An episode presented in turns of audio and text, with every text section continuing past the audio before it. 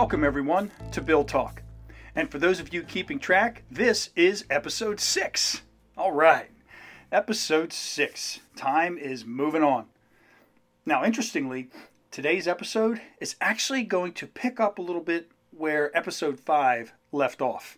And you'll see that there's a pretty strong correlation between the topic of our last show and today. But today we're going to be taking a slightly different perspective in that we're going to discuss a series of questions, some of which I've received, some of which that I've come up with, that deal with a very critical situation that's been going on here in the state of Pennsylvania, but it also is playing out in many other states as well. So it's not just a Pennsylvania thing. Before I get to those questions, I have a few points that I would like to clarify first. And before I get to those, I'd like to do what I like to do at the start or the top of each episode, and that's to say this. Whatever opinions I express during an episode of Bill Talk, I always want to make sure that everyone understands they are my opinions. I always encourage everyone to do their own research, to find out whatever it is they can about any given issue or subject or topic, and form their own opinions and hopefully form those opinions based on as many facts and statistics as possible. When we have guests on the show, they'll be expressing their opinions just like I'm expressing mine right now. So I really think that's important to note, and that's why I like to kick off every episode with that little disclaimer, if you will, because I think we all do ourselves a disservice if we don't do some research on whatever the topic is, even if it's the NFL draft. A little research pays off. Those clarifiers that I, that I talked about, I think these are important points that need to be made before I jump into those questions. And some of these I may actually repeat a couple of times because that's how important I believe they are. First thing I'd like to talk about are a few things that, that I hope people understand and I hope that can take place or hope that happens. First thing, I would hope that it goes without saying that the health, safety, and wellness of everyone in Pennsylvania should be the main priority of every citizen of the state and every elected official of the state. I would also hope that raising a critical economic concern or series of concerns like those I will be raising in today's episode in no way shows any disrespect or lack of understanding of the pain and suffering this health crisis has brought to so many. I myself, I know far too many people who've been stricken by or who have lost loved ones to this nasty, ugly virus. And folks, that is exactly what this is. This is a nasty, ugly virus. You don't need me to tell you that. Many of those impacted by the virus are concerned. They're really concerned. They're worried about us reopening too soon and putting more people at risk. I understand that. I respect that. And I would hope that anyone with an open mind would do the same. I also hope that those who've never signed the front of a check, and by signing the front of a check, I mean those who own a business, okay? Those who've never owned a business or never signed the front of a check. I would hope that you could try and understand and respect the crushing, I mean crushing, financial pressures being felt by those who have or those who are. Just as I've known far too many people impacted directly by the virus, I know far too many business owners who've put their life's work, their life savings into their business, and they've been decimated financially by this shutdown through no fault of their own. And that's something that I will repeat and repeat often. It's been through no fault of their own. Now, I would hope that those still employed could understand and respect the concerns of the millions of folks across the state and across the country who've lost their job and their ability to provide for their families. And I'll say this when it comes to providing for a family, every job, every single job is essential. The virus itself, it's taken a huge toll, including the ultimate toll on far too many innocent victims. My thoughts and prayers are with them, and they'll continue to be with the loved ones left behind. Now, as for those questions, there are several critical questions that, to the best of my knowledge, they haven't been asked. And for the sake of everyone involved, I hope that they are asked, and more importantly, I hope that they are addressed as soon as possible. Here is a list of those questions that I would like to see addressed. You can switch up the order if you like. Um, some of them are related, some follow up to the prior question, but in totality, they add up to the questions that I feel need to be asked. Let's start with this one. Since the onset of the mandated shutdown in Pennsylvania, and that day was March 19th, I remember it well, at 6 o'clock, Governor Wolf gave his announcement that the state would be uh, mandating this shutdown. So, since that day, March 19th, how much financial aid has been provided by the state to the businesses that were impacted and the employees that were impacted that worked in those businesses? Were any projections run as to the total number of businesses that would be impacted by this shutdown? I haven't seen any. I'm wondering if they were run. The term used here in Pennsylvania when the mandate was issued was life sustaining versus non life sustaining. And there was a five page spreadsheet that accompanied the press release from the governor that night, March 19th. And they were going to start enforcing that mandate two days later on Saturday, if you were a non life sustaining business and you decided to remain open.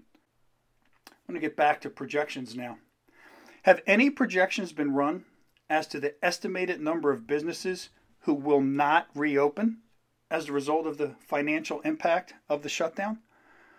I've heard several key business leaders and economic experts go on record as saying that perhaps 30% or more of the small businesses who've been forced to shut down in states across the country will never reopen their doors.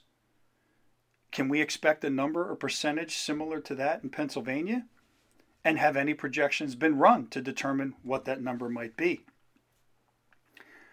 Along those lines, how much tax revenue is generated on an annual basis? Let's say we look back over the last five years.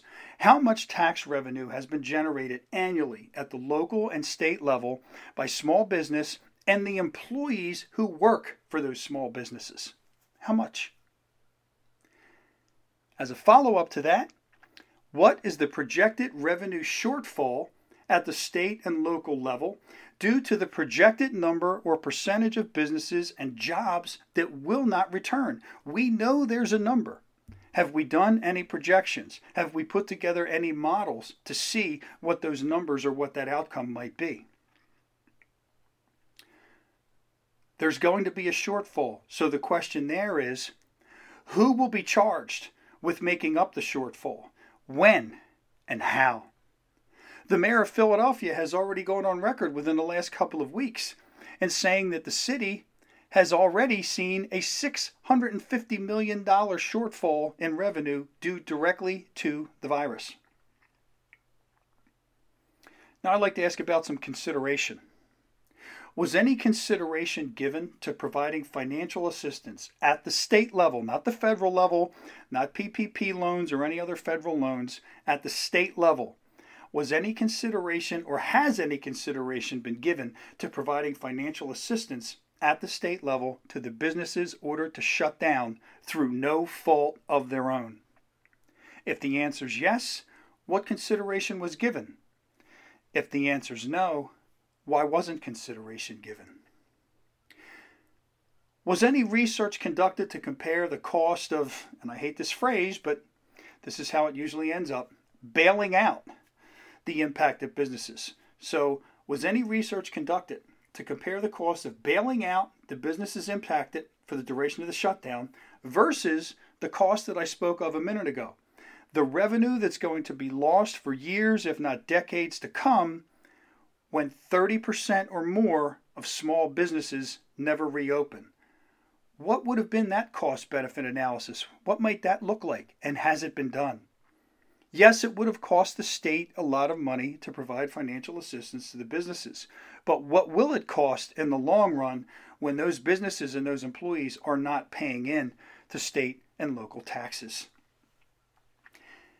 Has any research been done as to the financial viability of businesses remaining solvent if they are required to adhere to what's being called social distancing measures or guidelines, or if they have to open in a phased or ramp up approach. In other words, if a restaurant is told you can reopen, but you can only serve 25% of the customers you used to serve, or you can only fill your space to 25% capacity. Has anyone done the research as to the financial viability on an industry level as to where and when or how that can work? Because many business owners will tell you it won't work in their business or their industry. So I'd like to know has any research been done to look into the financial viability of businesses who have to open up or reopen on a ramped up or phased in approach? Is it unreasonable for a business owner to expect financial help from the same government that forced him or her to shut down through no fault of their own? Is, is that unreasonable? Have any tax breaks at the state or local level been considered to help reduce expenses for the businesses that are fortunate enough to survive the shutdown? Businesses that survive this shutdown, they're going to be hurting. They're going to be staggered and limping into a reopening phase. So, have any tax breaks been considered or any other kind of break been considered at the state level to help them when they're basically going to be on life support when they come back? couple of questions directly for our elected officials. Have any elected officials within the state of Pennsylvania been mandated to forego their taxpayer funded salaries during the shutdown? And have any elected officials volunteered to forego their taxpayer funded salaries during the shutdown? I don't know if they have. I don't know anyone who knows if anyone has, but I think the people of Pennsylvania would like to know. This next question goes directly to the governor. Governor Wolf. What steps would Governor Wolf consider as reasonable for a business owner forced to watch his or her life savings disappear as a result of the shutdown?